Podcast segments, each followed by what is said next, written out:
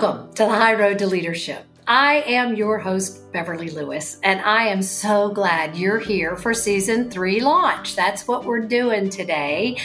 When I did my last broadcast, which ended the last season, it was called The Purposeful Pause. And I gave you reasons why it was I was taking a break and why it's sometimes good to take a break. It's healthy to take a break. It's not good to keep your pedal to the metal all the time. There's a time to rest. So I did that. And in the rest, I moved. I had uh, lived in Florida all my life, but we left Florida, established residence in the mountains of North Georgia, and it is very different. It is breathtakingly beautiful. But I have to say that there's been a daily reminder of the high road to leadership as I've learned mountain driving. It's different than driving where there's not even a bump in the road. You know, it's a different thing entirely from driving on smooth, straight roads where you can see the horizon. Sometimes you don't know what's around the next bend when you're driving in the mountains. And oh, they're full of bends, bends and twists and turns and up and down and all around, kind of like life has been for all of us the last few years, right? And I've learned some very basic, elementary, but fundamentally important things about mountain driving.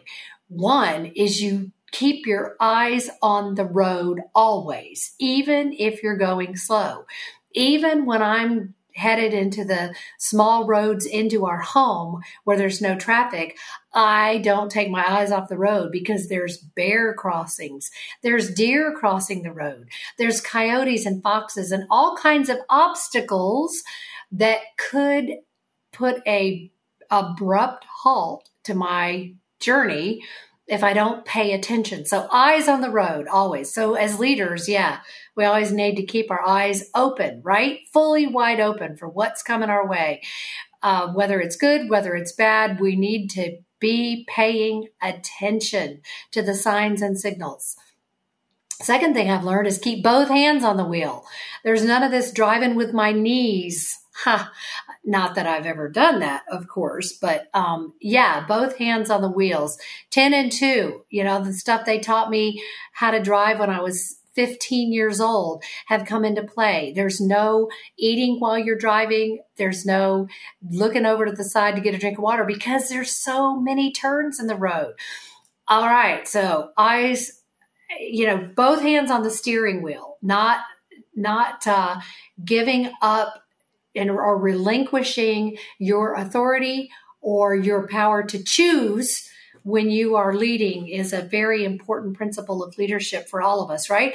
And the third thing that I have learned is how to negotiate curves. Yeah, you don't want to go into it when you see one coming up you can brake a little bit. Be sure you're not starting into it with too much speed. But it's interesting that the control is better that when you get into the middle of a curve, if you accelerate there, you're going to have better control over your vehicle. Um, this is kind of new to me with mountain driving, but you imagine the very worst thing you can do is stop on a curve because then the people that are coming behind you and the people that are coming from the other direction. It's just like the worst place. It's a, it's not safe at all. You wouldn't think of stopping in the middle of a curve. And that's another lesson for leadership that I has caused me to think about you, my listeners, almost daily as I have had the grand adventure of learning a new area and learning mountain driving. So, with all that said, I do want to say that we're going to visit some new topics.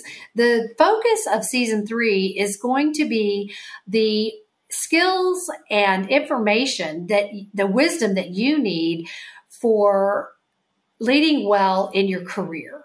Uh, so, whether you are building a team, in an organization or whether you are a solopreneur and wanting to know what's important to people in this day and time, what's happening. Gosh, there's lots of trends.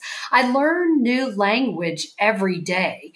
Uh, like, for example, this week I read that the, the, the number of people who are doing what's called a slash career, is created a slash economy. And what is slash? It means that when you're doing more than one thing as a career, whether you're doing something on the side to earn extra money, whether you're starting a business on the side because it creates more meaning and joy in your life and gives you something to hope for in the future, whether you're working you know, two jobs because you're splitting jobs with people. There is this whole new thing called a slash career. Frankly, it's not new to me. I've done it for years and years and years as an entrepreneur.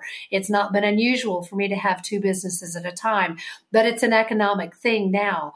It's also a problem. Speaking of economic things, the the um, Great Resignation of 2021 has led to a lot of great regrets. In, it seems in 2022. Now, frankly, I don't know personally the people that are experiencing all those regrets. They say that a lot of people who jumped ship because the grass was going to be greener on the other side have found out that that isn't true. Well, guess what? I learned decades ago that the grass is greener on the side that it's getting watered and fertilized on. So that comes back into your control. You control your attitude, your mindset, your choices. There's so many things we cannot control that I think it's a true um, joy and power to tap into what you can control. And that brings me to one of the topics that you hear me discuss a lot, which is emotional intelligence. Now, a couple seasons back, I did an episode on three ways to improve your emotional intelligence. But today, I wanted to talk about it a little bit from the standpoint of what skills do you want to develop in this season? I want to hear from you. I wish you were sitting right here in front of me, live and in person, and we were having a conversation. And I'm having a conversation with you. I'm visualizing you, and I know you're there. But the only way you can really talk back to me right now is email. So I do want to make myself available. I want to hear what you want to learn about because I do have guests every other episode and you can always email me at beverly at beverlyspeaks.com. I am an executive trainer. That's what I do for a living. And I also want to hear from what you want to learn about because it helps me tailor make my proposals to those who can hire me to be sure that I'm hitting it right on the head of what people need to hear these days. I also want to invite you to get a free gift from me, a free handout, so that you can kind of take an assessment of your your own what you want to work on for your own personal development as a leader. And so there is a packing list. I call it a packing list for the leadership journal, our journey, not a journal. It's a leadership journey in this case. And you can go to my website at Beverly Speaks, and that is spelled, it, this is in the show notes, by the way, but it's spelled Beverly, B E V E R L Y speaks, S P E A K S dot com, and you go to forward slash packing list. And you can uh, log in and get a free packing list that helps you take an assessment of what your strengths are, your attributes, attitudes, and skills that are strengths for you right now. And it gives you a chance to take a look at the one thing that you want to work on right now. Now, you might want to develop five attributes that you don't really operate in right now and know that they're necessary and important for your progression to the next step. But I do want to invite you to get that packing list. And here's here's another way to use it. One thing that's really working for me right now in my life is accountability. I'm finding that I am always accountable to other people to the nth degree. Like if I tell you I'm going to do something, I'm going to do it. It's super important to me. It is a core value for me to honor my word, to operate in integrity. And to me, integrity means doing what I say I'm going to do. So if I tell you I'm going to be there for an appointment, if I'm running two minutes late, I will text you and let you know. Um, I like to honor my commitments. But you know what? I have recognized that I'm not as sharp at honoring my commitment to myself. Oh, so I had a coach tell me recently in a coaching session that is a that is a form of lack of self-respect. And I was like, "What?" You know, because I never would have called it that. But she said, if you don't honor your commitment to what you said you would do for you, it is a lack of self respect. So I I was kind of taken aback by that. And I said, "Well, how do I fix that?" She said accountability would be a good place to start. Be accountable for what you said you're going to do for you. But you have to be accountable to somebody else for that because you're really good at that. So now here's where I want to say a, a, a way to use this leadership assessment, this packing list for what you're good at and what you're not so good at, what you're going to work on, is to tell your team, whether your team is your husband, whether your team is your direct reports at work, whether whoever your team is, what if you give them your list? What if you keep, did you do this packing list? You decide what you're going to work on, particularly the top three things, but this week or this month, let's just keep it to one. And you keep that in front of you every day. And you invite your team to score you on a scale of one to 10. For 10, you did you did really good at that this week. One, not so much. Maybe you want to take their to ask them to uh, rate you monthly rather than weekly. But what if you ask for somebody else to give you direct feedback to how you're doing with improving that attribute? Oh, that's a game changer. It is for me because I'm doing it. And I'm and I like grades. I'm not I'm I, I, the 1 to 10 is great with 10 being high, but I was always I was obsessed with A's, which is not necessarily a good thing. I'm not saying you should be, but I like A's. So I score myself on an A, B, C, D, E. Uh, uh, not E, A, B, C, D, F, and I, F's are completely, D's and F's are unacceptable in my world, completely. So I do that. And I'm, I'm, it's helping me to grow in this new season. And I wanted to give you that as a tip and suggest that it might help you too. Now, I just want to spend a few minutes today talking about one of my favorite subjects. And one of my favorite subjects is the subject of emotional intelligence. Now, emotional intelligence, as you all know, is the ability to recognize your own emotions and to self manage your own emotions and to recognize the re- emotional responses of others so that you can use that information to get better at your relationship skills, especially managing a re- relationship conflict. Now, one of the reasons why you want to pay attention to these things, there's a lot of reasons, but one thing and I you've heard this from me before, so this is review for those of you who were with me on other seasons, is that your ability to have to, to develop your emotional intelligence is an indicator of your salary.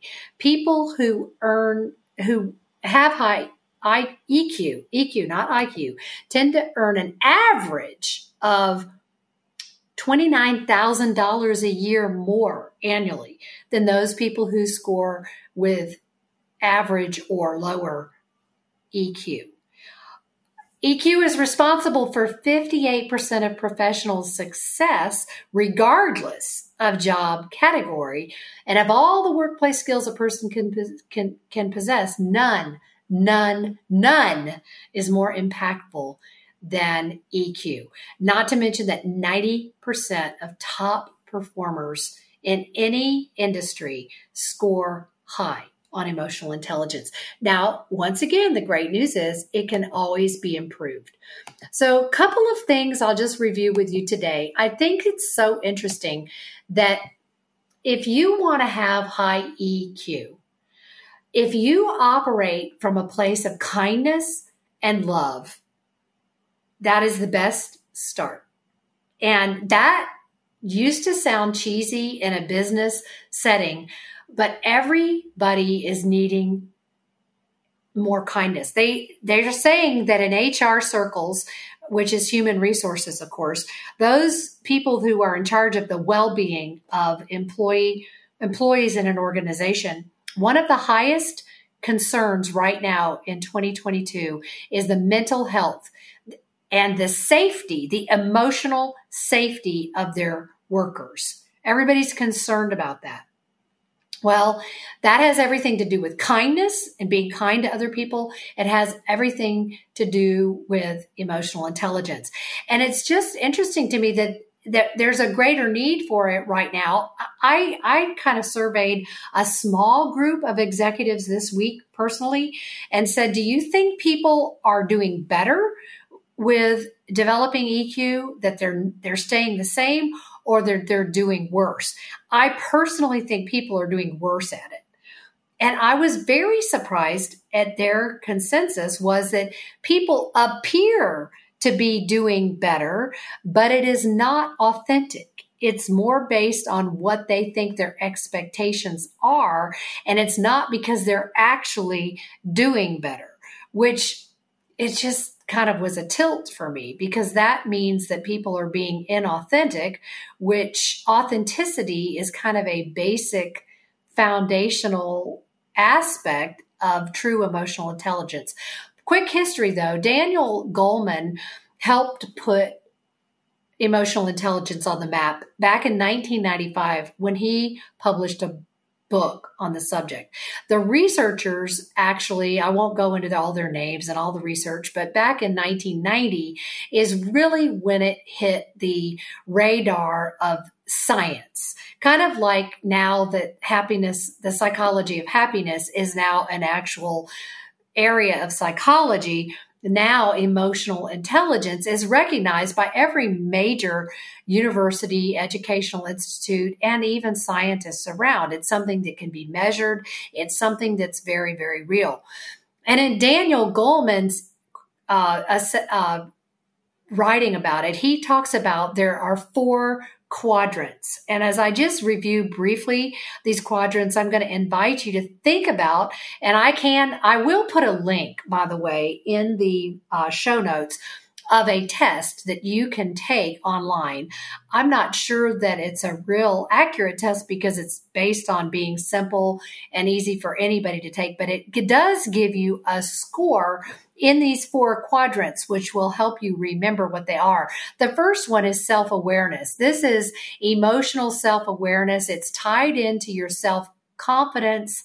Um, and your ability to recognize your own emotions and why they are erupting. but the second part of that quadrant is self management the ability to manage those emotions and say, okay, I'm really angry right now, but I'm going to step back. I'm going to count to 10. I'm going to take a deep breath. I'm going to choose to put some space and allow myself to cool down before I respond to this person. Because if we do this now, it's going to be bad, right? That's the self management. The third quadrant is social awareness. This is like your ability to uh, tap into people's nonverbal communication and actually discern how people are really feeling. And this is really important. Um, and it's important then to move into the fourth quadrant, which is relationship management, and know how to not only recognize it, but how to build teams, build collaboration, overcome conflict, and use change and what could be considered um, conflict as a catalyst to bring forth good things. That's relationship management as, at its best. And that's the fourth quadrant. So I'm going to er, encourage you to take this test as well, to go to the show notes, get the link, take the test, because it's going to help you to know what you want to work on yourself. I am just getting started, and yet 20 minutes has already gone by. So, this is what I'm going to do. I am going to once again invite you to give me feedback, to email me at beverly at beverlyspeaks.com about what you want to hear, what you want to learn as we enter season three of the High Road to Leadership. I'm also going to give you a thank you and an offer that I think is of great value because I had so much fun doing it. I wrote a book called Win from Within, The Heart of Success and Significance that it's dealing with core values. It's dealing with basic things. Um, it's in storytelling form.